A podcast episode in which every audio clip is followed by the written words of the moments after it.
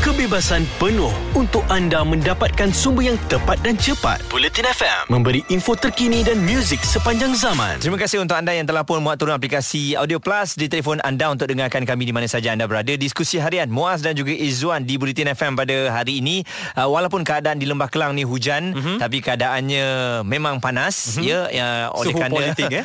landscape politik kita yang daripada awal pagi tadi saya rasa semua orang depan telefon, depan TV untuk menyaksikan apakah kesudahan uh, dalam landscape politik kita. Dan sebenarnya ramai juga yang tidak berapa senang dengan perkembangan hari ini apabila seorang ketua uh, negara meletak atau ketua kerajaan ya meletakkan jawatan uh, ketika uh, Malaysia terpaksa berdepan dengan pandemik COVID-19 tetapi satu kenyataan Istana Negara tadi telah menyebut bahawa Tan Sri Muhyiddin Yassin uh, diteruskan oleh Yang di-Pertuan Agong sebagai caretaker Perdana Menteri. Itu istilahnya ya.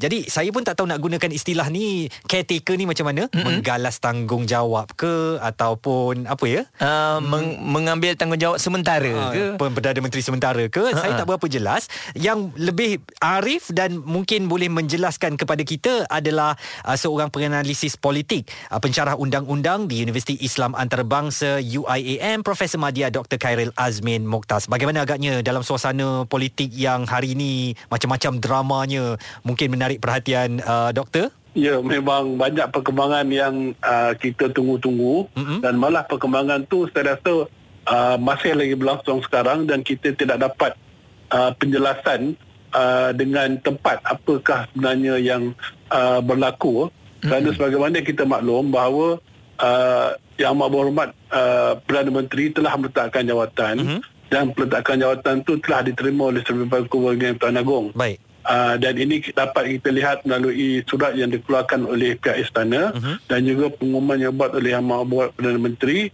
uh, di sidang uh, akhbar sebentar tadi.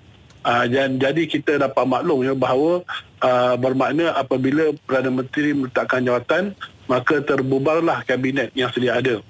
Jadi yang persoalannya sekarang ialah uh, sama ada uh, bagaimana negara ditadbir pada ketika ini. betul Ha, jadi di situlah yang saya rasa menjadi persoalan dan mungkin kebimbangan setengah-setengah pihak. Okey, jadi uh, caretaker antara perkataan yang popular sekarang ini pencariannya hmm. di mana Ya. saja Prof.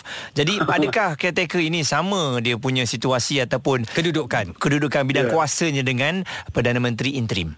Ya, ya yang uh, Pertama sekali Muaz Jangan confuse caretaker dengan undertaker Nanti kalau te- tekan undertaker Nanti memang boleh pengsan lah okay, Caretaker government ni Boleh kita ibaratkan sebagai kerajaan sementara uh-huh. Dan ini bukanlah kali pertama Kita hadapi situasi macam ni Hmm. Uh, sebab sebelum ni pun kalau uh, masih ingat lagi apabila Tun Mahathir meletakkan jawatan sebagai Perdana Menteri iaitu bawah Pakatan Harapan uh-huh. maka timbul kebimbangan berkenai dengan pentadbiran negara Hmm. dan Seri Paduka Baginda Tuan Agong telah meminta uh, Tun Mahathir untuk menjadi interim Prime Minister uh-huh. ataupun Perdana Menteri interim dan kita boleh katakanlah Perdana Menteri interim pun uh, fungsinya hampir sama dengan caretaker government okey Uh, cuma pada masa tu kita gunakan istilah Perdana Menteri interim uh-huh. dan juga caretaker government.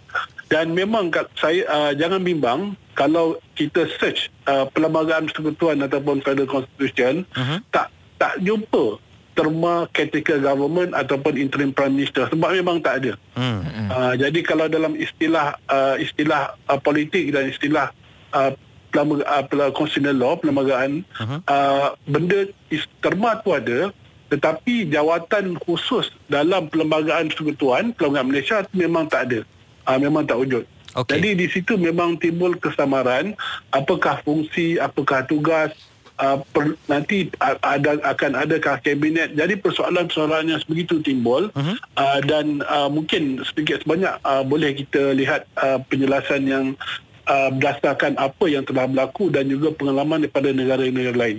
Okey, jadi sekarang kalau secara um, surface-nya, doktor, kita nak tahu hmm. apakah sebagai seorang caretaker prime minister, uh, Ya. jemaah menterinya juga dibawa untuk menguruskan kerajaan sementara ini ataupun hanya bersifat individu saja, iaitu Tan Sri Muhyiddin Yassin yang akan menjadi caretaker prime minister ini seperti hmm. mana Tun Mahathir Mohamad dahulu menjadi Perdana Menteri interim sebelum lantikan Tan Sri Muhyiddin Yassin. Ya, itu memang satu soalan yang uh, diperlukan penjelasan. Okey. Kerana uh, apabila Perdana Menteri meletakkan jawatan, kita lihat pada peruntukan perlembagaan Mhm. uh, perkara 43 kalau tak salah 434 uh, dinyatakan bahawa apabila Perdana Menteri meletakkan jawatan, maka uh, terbubarlah kabinet. Uh, malah dikatakan apabila Perdana Menteri kehilangan majoriti, Mhm. ini apa yang disebutkan oleh uh, Tan Sri Muhyiddin apabila mengumumkan peletakan jawatan beliau. Maksudnya beliau telah ber, uh, menghadap dengan Tuan Agong dan telah uh, memberi surat untuk membubarkan kabinet. Bermaksud uh, kabinet yang ada sekarang ni memang uh, yang sebelum ni ada telah tidak wujud lagi. Okey. Dan Perdana Menteri pun memang ada kekosongan jawatan. Mhm. Mm-hmm. Tetapi uh, bagi tujuan kestabilan dan uh, meneruskan pentadbiran negara, maka uh, di situlah diwujudkan ataupun di uh, dianggap bahawa uh, ada peranan caretaker government ataupun caretaker prime minister. Okay. Jadi di sini uh, perkara ni sebenarnya wujud setiap kali uh, parlimen dibubarkan. Okey. Jadi apabila parlimen dibubarkan, maka di situ secara automatik hilanglah uh, kedudukan dan jawatan Perdana Menteri serta seluruh menteri-menteri kabinet. Dan pada masa itu, uh, tidak banyak isu yang timbul kerana uh, penjawat-penjawat awam uh, telah bersedia untuk mentadbir negara Meneruskan khidmat berdasarkan polisi-polisi yang telah dibuat. Baik. Ya, tetapi fungsi fungsi uh, caretaker government atau caretaker prime minister ni amat terhad kerana terhad. mereka tidak boleh membuat keputusan-keputusan yang penting Mhm. dan besar Dasar-dasar uh, tidak boleh di digubal ya. tidak boleh diubah malah semua dasar-dasar dan keputusan yang telah dibuat mestilah diteruskan oleh pentadbiran yang sedia ada Okey. jadi uh, involvement ataupun uh, dari segi keputusan daripada segi uh, tidak tanduk kerajaan tu amat terhad sekali. Uh, uh, uh, Prof, sekejap lagi kami nak tanyakan kepada Prof ini soalan popular daripada rakyat. What's next? Mm-mm. Sekejap lagi. Terus bersama kami di Bulletin FM, info terkini dan muzik sepanjang zaman. Jelas dan terperinci supaya anda tidak ketinggalan. Bulletin FM, info terkini dan muzik sepanjang zaman. Bulletin FM, info terkini dan muzik sepanjang zaman diskusi harian Muaz Izzuan petang ini memang tumpuan kita hanya kepada politik negara susulan pengumuman oleh Perdana Menteri Tan Sri Muhyiddin Yassin yang sekarang menjadi caretaker Prime Minister telah pun meletak jawatan dan yang di Pertuan Agong menerima perletakan jawatan Tan Sri Muhyiddin Yassin. Kita masih lagi bersama dengan Profesor Madya Dr. Khairil Azmin Mokhtar. Jadi Prof, ini persoalannya apakah langkah seterusnya? What's next yang akan menanti kita sebagai rakyat Malaysia ni? Dalam keadaan normal, apabila Perdana Menteri meletakkan jawatan kerana kehilangan majoriti, uh, biasanya sudah ada orang yang menunggu untuk dilantik sebagai Perdana Menteri. Uh-huh. Keadaan ini berlaku apabila ada orang memang sah ada majoriti. Maksud dia memang dia menyebabkan Perdana Menteri itu terpaksa meletakkan jawatan kerana majoriti ahli Dewan Rakyat menyebelahi pihak beliau. Hmm. Maka uh, biasanya tak ada masalah. Apabila Perdana Menteri letak jawatan, maka Perdana Menteri baru dilantik berdasarkan majoriti yang ada. Baik. Tetapi, tetapi dalam keadaan sekarang saya rasa timbul kesilutan kerana persoalannya sama ada or, adakah ahli Dewan Rakyat yang mempunyai sokongan majoriti pada ketika ini. Mm-mm. Jadi disebabkan itulah uh, maka uh, caretaker Prime Minister ataupun caretaker Perdana Menteri ini uh, diwujudkan uh, sementara waktu. Tetapi uh, ini uh, caretaker Prime Minister ni uh, tujuannya hanya untuk sementara sahaja. Mhm. Menung- sementara menunggu uh, Perdana Menteri yang uh, yang Yang baru ya. yang yang baru itu di, dilantik. Baik. Uh, jadi uh, jadi memang sifatnya sementara. Prof, uh, saya juga nak tahu tentang langkah yang dilakukan oleh beberapa pemimpin politik semalam apabila mendengar desas-desus Perdana Menteri akan meletak jawatan. Kemudian ada perkumpulan yang dilakukan di hotel untuk Ya. men, uh, mencari dan menandatangani status apa dia panggil ni SD ni ya. Statutory declaration. Yes, uh, satu Ya. bentuk akuan bersumpah Akuan bagi sumpah, ya. mendapatkan sokongan untuk menjadi Perdana Menteri. Bagaimanakah Ya. akuan-akuan bersumpah ini boleh digunakan atau dipersembahkan kepada Yang di-Pertuan Agong untuk menyatakan bahawa kami memiliki nombor dan jumlah yang cukup dan kami boleh dilantik sebagai Perdana Menteri atau Timbalan Perdana Menteri? Berdasarkan pada penuntukan perlembagaan perkara 42 Yang Tuan Agong uh, mempunyai bicara dalam melantik ahli Dewan Rakyat yang pada hemat baginda mempunyai sokongan majoriti. Uh-huh. Dan bila kita lihat uh, pada peruntukan uh, 43 pun itu uh, menunjukkan bahawa Yang Tan Agong akan melantik Perdana Menteri uh, bagi mempengurusikan Jemaah Menteri orang yang mendapat uh, sokongan majoriti mungkin mendapat sokongan majoriti pada hemat baginda. Uh-huh. Jadi persoalannya ialah bagaimanakah cara yang Tan Agong menentukan uh, orang itu mempunyai sokongan majoriti atau tidak. Uh, kalau kita nak dapat kepastian, ia boleh dilaksanakan dengan mengadakan usul undi percaya atau usul undi tidak percaya di parlimen. Baik. Jadi ini kita boleh laksanakan apabila parlimen bersidang. Tetapi berdasarkan kes-kes yang diputuskan oleh mahkamah, uh, Sri pada Kebenaran Tuan Agong ataupun Sultan untuk negeri-negeri boleh membuat kesimpulan siapakah yang mempunyai sokongan majoriti berdasarkan pada faktor-faktor tertentu. Hmm. Jadi statutory declaration ataupun surat dakwaan sumpah uh, ini juga boleh menjadi bukti sebagai sokongan kepada ahli Dewan Rakyat tersebut. Hmm. Jadi itu sebablah bagaimana yang dikatakan tadi sekarang masa uh, bagi sesiapa yang mendakwa diri ataupun mahu um, menonjolkan diri sebagai Perdana Menteri mm-hmm. mendapatkan statutory declaration ataupun akta sumpah untuk meng, me, menyesem, uh, menyokong mm-hmm. dakwaan sebagai uh, orang yang paling layak menjadi Perdana Menteri. Baik. Tetapi kita perlu ingat ya bahawa statutory declaration ataupun akta sumpah ini uh, boleh dibuat beberapa kali. Contohnya katalah uh, seorang uh, ahli Dewan Rakyat uh, membuat akuan sumpah pada pagi uh-huh. nyatakan dia sokong uh, pemimpin A. Uh-huh. Tetapi pada keesokannya dia boleh membuat uh, sokongan surat sumpah yang baru dia katakan buat beri sokongan pada pemimpin B. Hmm, malam tadi jadi, dia mimpi ya.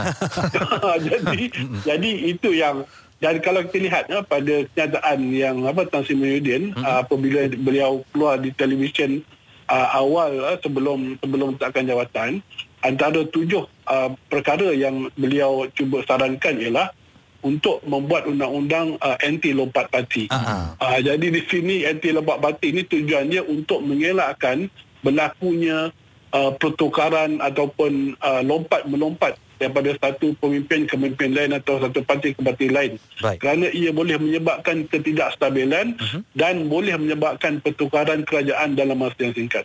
Okey. Dan uh, saya ucapkan terima kasih kepada Profesor Madya Dr. Khairul Azmin Mokhtar, penganalisis politik dan pensyarah undang-undang Universiti Islam Antarabangsa kerana memberi pencerahan kepada kita tentang langkah kehadapan apa yang akan berlaku seterusnya serta terma caretaker Perdana Menteri sebagaimana yang diungkapkan dalam kenyataan oleh Istana Negara. Baik Izwan ini membuatkan saya lah tak tahulah eh tiba-tiba saya terfikirkan bahawa uh, alangkah seronoknya kalau kita dapat mengambil uh, satu pembelajaran mm-hmm. sains politik. Ah sebab uh, sebenarnya saya ambil dulu. Uh, patutlah uh, Izwan hebat. Bukanlah kerana uh, sebahagian daripada fakulti uh, uh, saya uh, uh. keperluan fakulti dan saya ambil.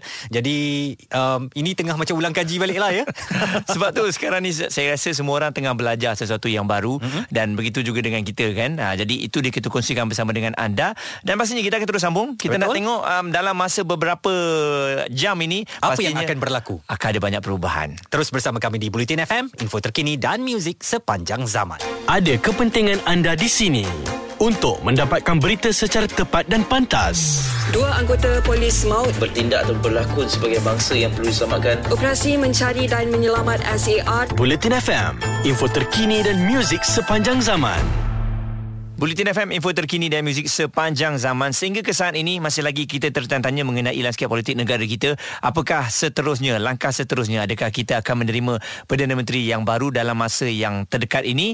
Ataupun mungkin ianya mengambil masa yang lama? Dan apa yang mendapat keprihatinan saya ialah langkah beberapa figura politik yang apabila mendengar desas-desus perletakan jawatan Tan Sri Muhyiddin Yassin, mereka telah bergerak dengan begitu cepat sekali untuk mendapatkan tanda tangan sokongan ya ataupun uh, akuan bersumpah untuk mungkin dipersembahkan kepada yang di-Pertuan Agong bagi menyatakan bahawa mereka memiliki numbers Mm-mm. untuk membentuk kerajaan. Okey dan sekarang ni kita bersama dengan penganalisis politik daripada Universiti Sains Malaysia iaitu Prof Simurug uh, Siva Murugan Pandian yang pastinya sekarang ni sangat sibuk sebab kalau kita lihat di mana-mana saja ada wajah Prof mm-hmm. sebab semuanya memerlukan satu keterangan apakah langkah seterusnya yang bakal kita hadapi. Prof, soalan saya pada petang ini Prof, what's next? Apa yang boleh dijangkakan oleh rakyat Malaysia apabila Tan Sri Muhyiddin Yassin telah meletak jawatan dan dinamakan oleh Istana Negara sebagai caretaker Prime Minister? Prof.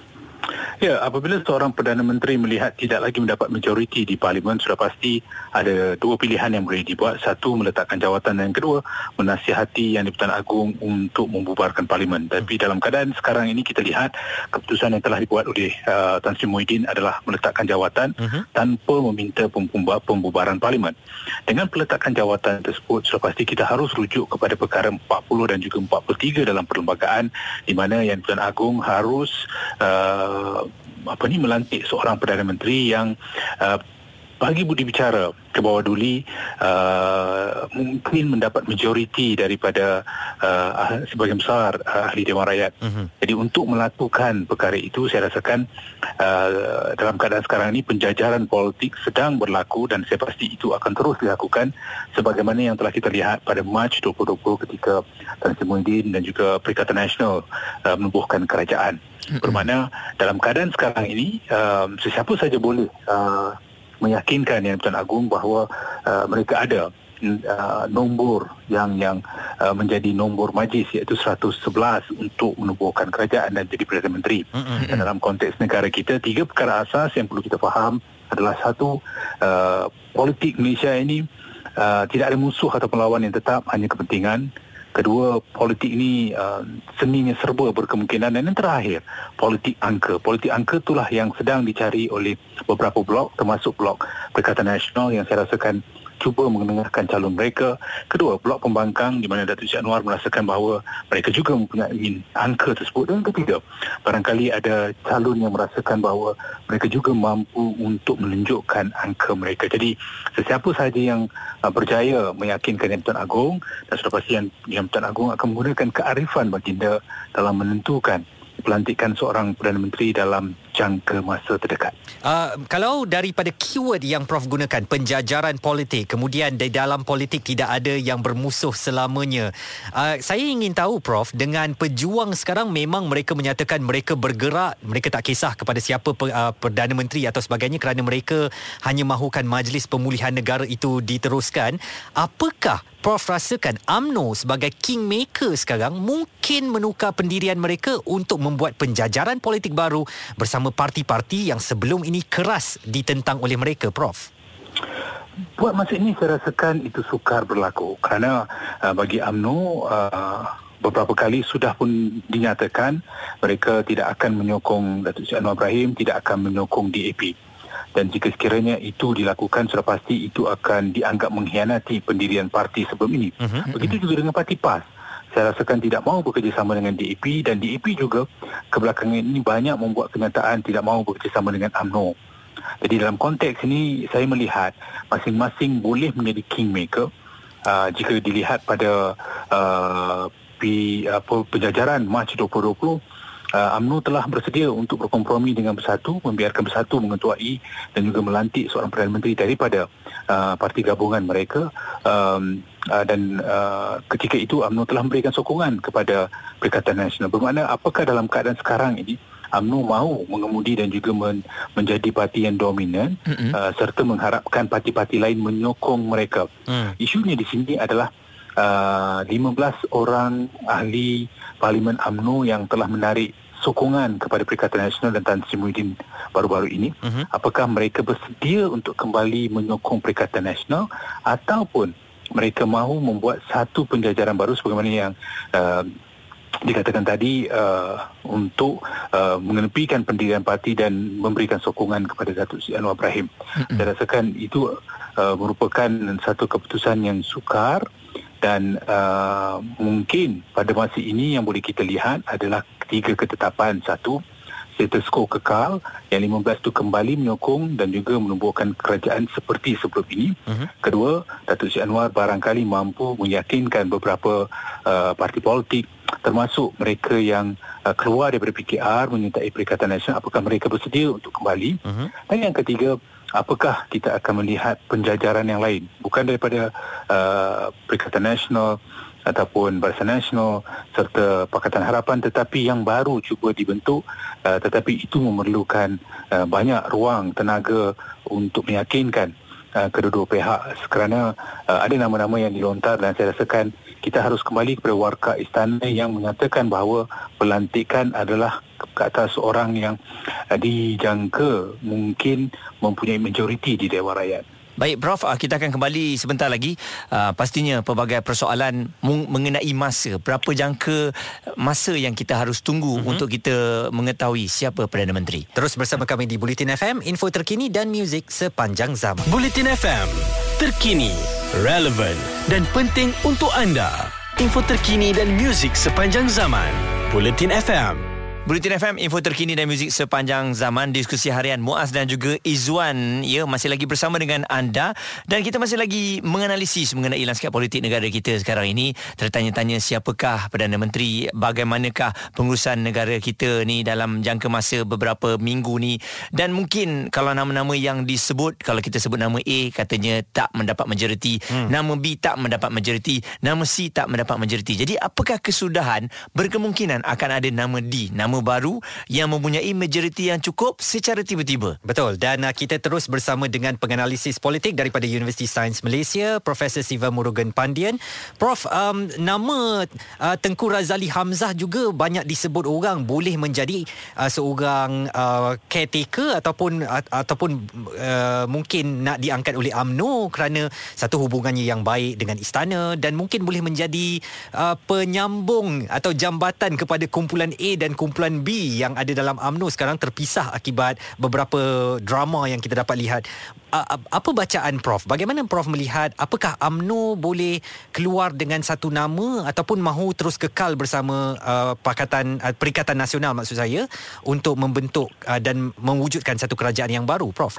Tak bagi saya uh, ya uh, nama Tengku Razali Hamzah Kuli disebut-sebut uh, malahan apabila ada saja krisis kepimpinan nama beliau akan keluar kerana hmm. dirasakan punya pengalaman uh, kewibawaan dan pengiktirafan itu diberikan sejak 1980-an lagi. Mm-hmm. Cumanya di sini bila kita cakap tentang politik angka, apakah beliau mampu untuk mendapat angka melangkaui kem yang barangkali bersedia untuk menyokong beliau uh, dan saya rasakan kem itu adalah kem presiden sendiri mm-hmm. Datuk Seri Zahid Hamidi kerana ketika Datuk Seri Zahid buat pengumuman penarikan diri daripada menyokong Perikatan Nasional Tengku Razali Hamzah ada bersama mm. dalam kumpulan itu tetapi Betul. kita juga harus melihat uh, dengan 15 sahaja tidak memadai yang diperlukan ada 111 dari manakah uh, kuli boleh mendapat angka itu mm. uh, adakah pembangkang bersedia untuk berikan sedangkan ada calon yang sudah begitu lama menanti untuk menjadi Perdana Menteri Datuk Seri Ibrahim dan dalam Perikatan Nasional saya percaya Bersatu juga akan berhati-hati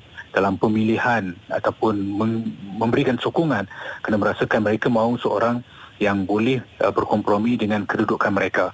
Jika sekiranya calonnya adalah daripada UMNO, barangkali uh, bersatu mahukan calon mereka menjadi timbalan Perdana Menteri. Hmm. Dan di sinilah saya rasakan melahirkan uh, rasa khawatir apakah uh, Tengku Razali uh, mampu untuk meyakinkan ke semua blok dan juga uh, dijadikan sebagai calon sementara. Tapi dalam konteks caretaker government tidak boleh kerana apabila seorang Perdana Menteri melepaskan jawatan uh-huh. sementara menunggu pelantikan Perdana Menteri baru, Perdana Menteri lama itulah yang akan menjadi Perdana Menteri caretaker government. Beliau seorang sahaja kan Prof? Bukan seluruh yeah. jemaah menterinya kan? Tidak, uh, jemaah menteri dah pun meletakkan jawatan. Uh-huh. Sekarang kita tidak ada kabinet. Kita hanya ada seorang Perdana Menteri untuk uh, sementara waktu uh, melalui peralihan transisi ke atas pelantikan seorang Perdana Menteri yang saya jangkakan barangkali uh, dalam lima hari ini sepatutnya sudah diselesaikan kerana kita tidak boleh bergerak tanpa ada seorang Perdana Menteri secara rasmi. Baik, Prof, selain daripada itu juga Prof, ada tak jalan lain ya selain daripada memilih melalui majoriti satu-satu ni, mm-hmm. ada tak cal- kalau tak tak dapat satu-satu-satu mungkin berhampiran ataupun berdekatan mm-hmm. dengan number itu, itulah akan dikira sebagai majoriti Prof um, setakat ini tidak boleh kerana perlembagaan dengan jelas menyatakan dalam perkara 40 dan 43 itu seorang yang uh, mampu meyakinkan Yang Pertuan Agong mungkin mendapat majoriti sokongan. Majoriti itu mestilah majoriti yang uh, sebesar 111 sekurang-kurangnya. Mm-hmm. Tanpa ada angka itu sukar.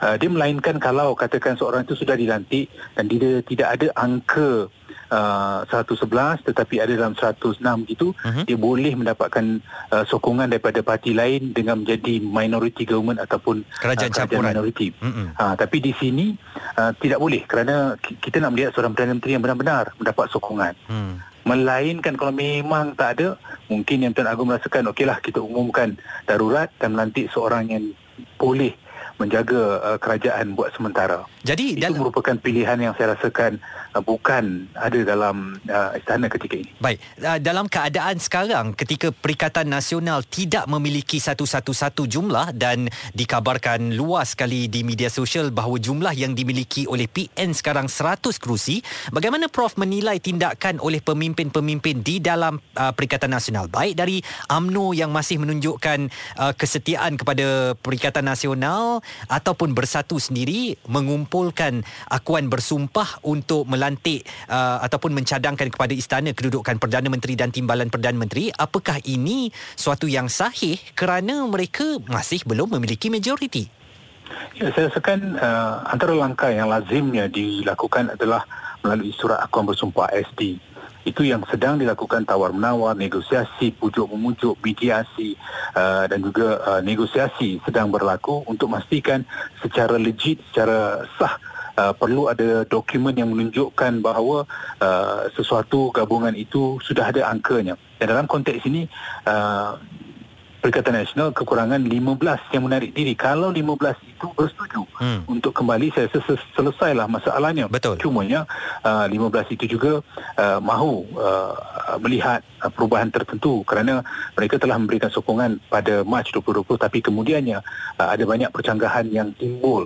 Malahan pada peringkat awal uh, kita lihat UMNO hanya menolak Tan Sri Muhyiddin dan bukannya Perikatan Nasional. Cuma hmm. kenyataan terakhir baru-baru ini dia menolak Perikatan Nasional. Barangkali ada ruang untuk uh, ber, berbincang bermusyawarah uh, berbanding dengan uh, blok pembangkang yang saya rasakan dengan 88 uh, iaitu kerusi yang dimiliki oleh PKR 35 DAP 42 dan juga Amanah 11 uh-huh. uh, mereka harus mencari ruang yang lebih besar untuk uh, menarik sokongan. Uh, kerana saya melihat pejuang dan juga warisan uh, sudah menyatakan uh, pendirian berkecuali tidak mahu terlibat dalam uh, perubahan-perubahan yang sedang berlaku. Jadi uh, saya bertanggapan bahawa uh, dalam masa 2-3 hari ini percaturan surat akuan itu akan uh, berlaku malahan mungkin akan ada yang menandatangani di dua-dua blok uh-huh. uh, jadi pilihan terakhir kepada Yang Pertuan Agong adalah untuk berjumpa setiap seorang itu secara individu dan mengesahkan sokongan mereka saya kira yang paling dominan sekarang adalah PN dan PH yang cuba berlari secepat mungkin untuk sampai ke garisan 111 itu ya Prof? Ya betul. Baik, kita ucapkan terima kasih kepada penganalisis politik daripada Universiti Sains Malaysia, Profesor Siva Murugan Pandian kerana memberikan pencerahan kepada kami pada petang ini. Baik, itu dia uh, sedikit kita berkongsikan bersama dengan anda apa yang perlu anda tahu dan keberangkalian yang akan berlaku seperti Izzuan kata uh, sehingga ke garisan penamat kita belum ada pemenang, masing-masing mungkin mempunyai peluang cuma kita kita harapkan dalam peluang yang ada tu biar ianya bersaing secara sihat demi rakyat. Dan uh, kata Profesor Siva tadi, lima hari ini akan penuh dengan warna-warni usaha untuk mendapatkan akuan bersumpah dan sebagainya. Drama politik rakyat Malaysia akan terus terpaksa hadam dan kami di Bulletin FM pastinya akan bawakan perkembangan dari semasa ke semasa untuk anda. Terus dengarkan kami di Bulletin FM, info terkini dan muzik sepanjang zaman. Kami positif memberikan info yang anda perlukan. Bulletin FM, info terkini dan muzik sepanjang zaman.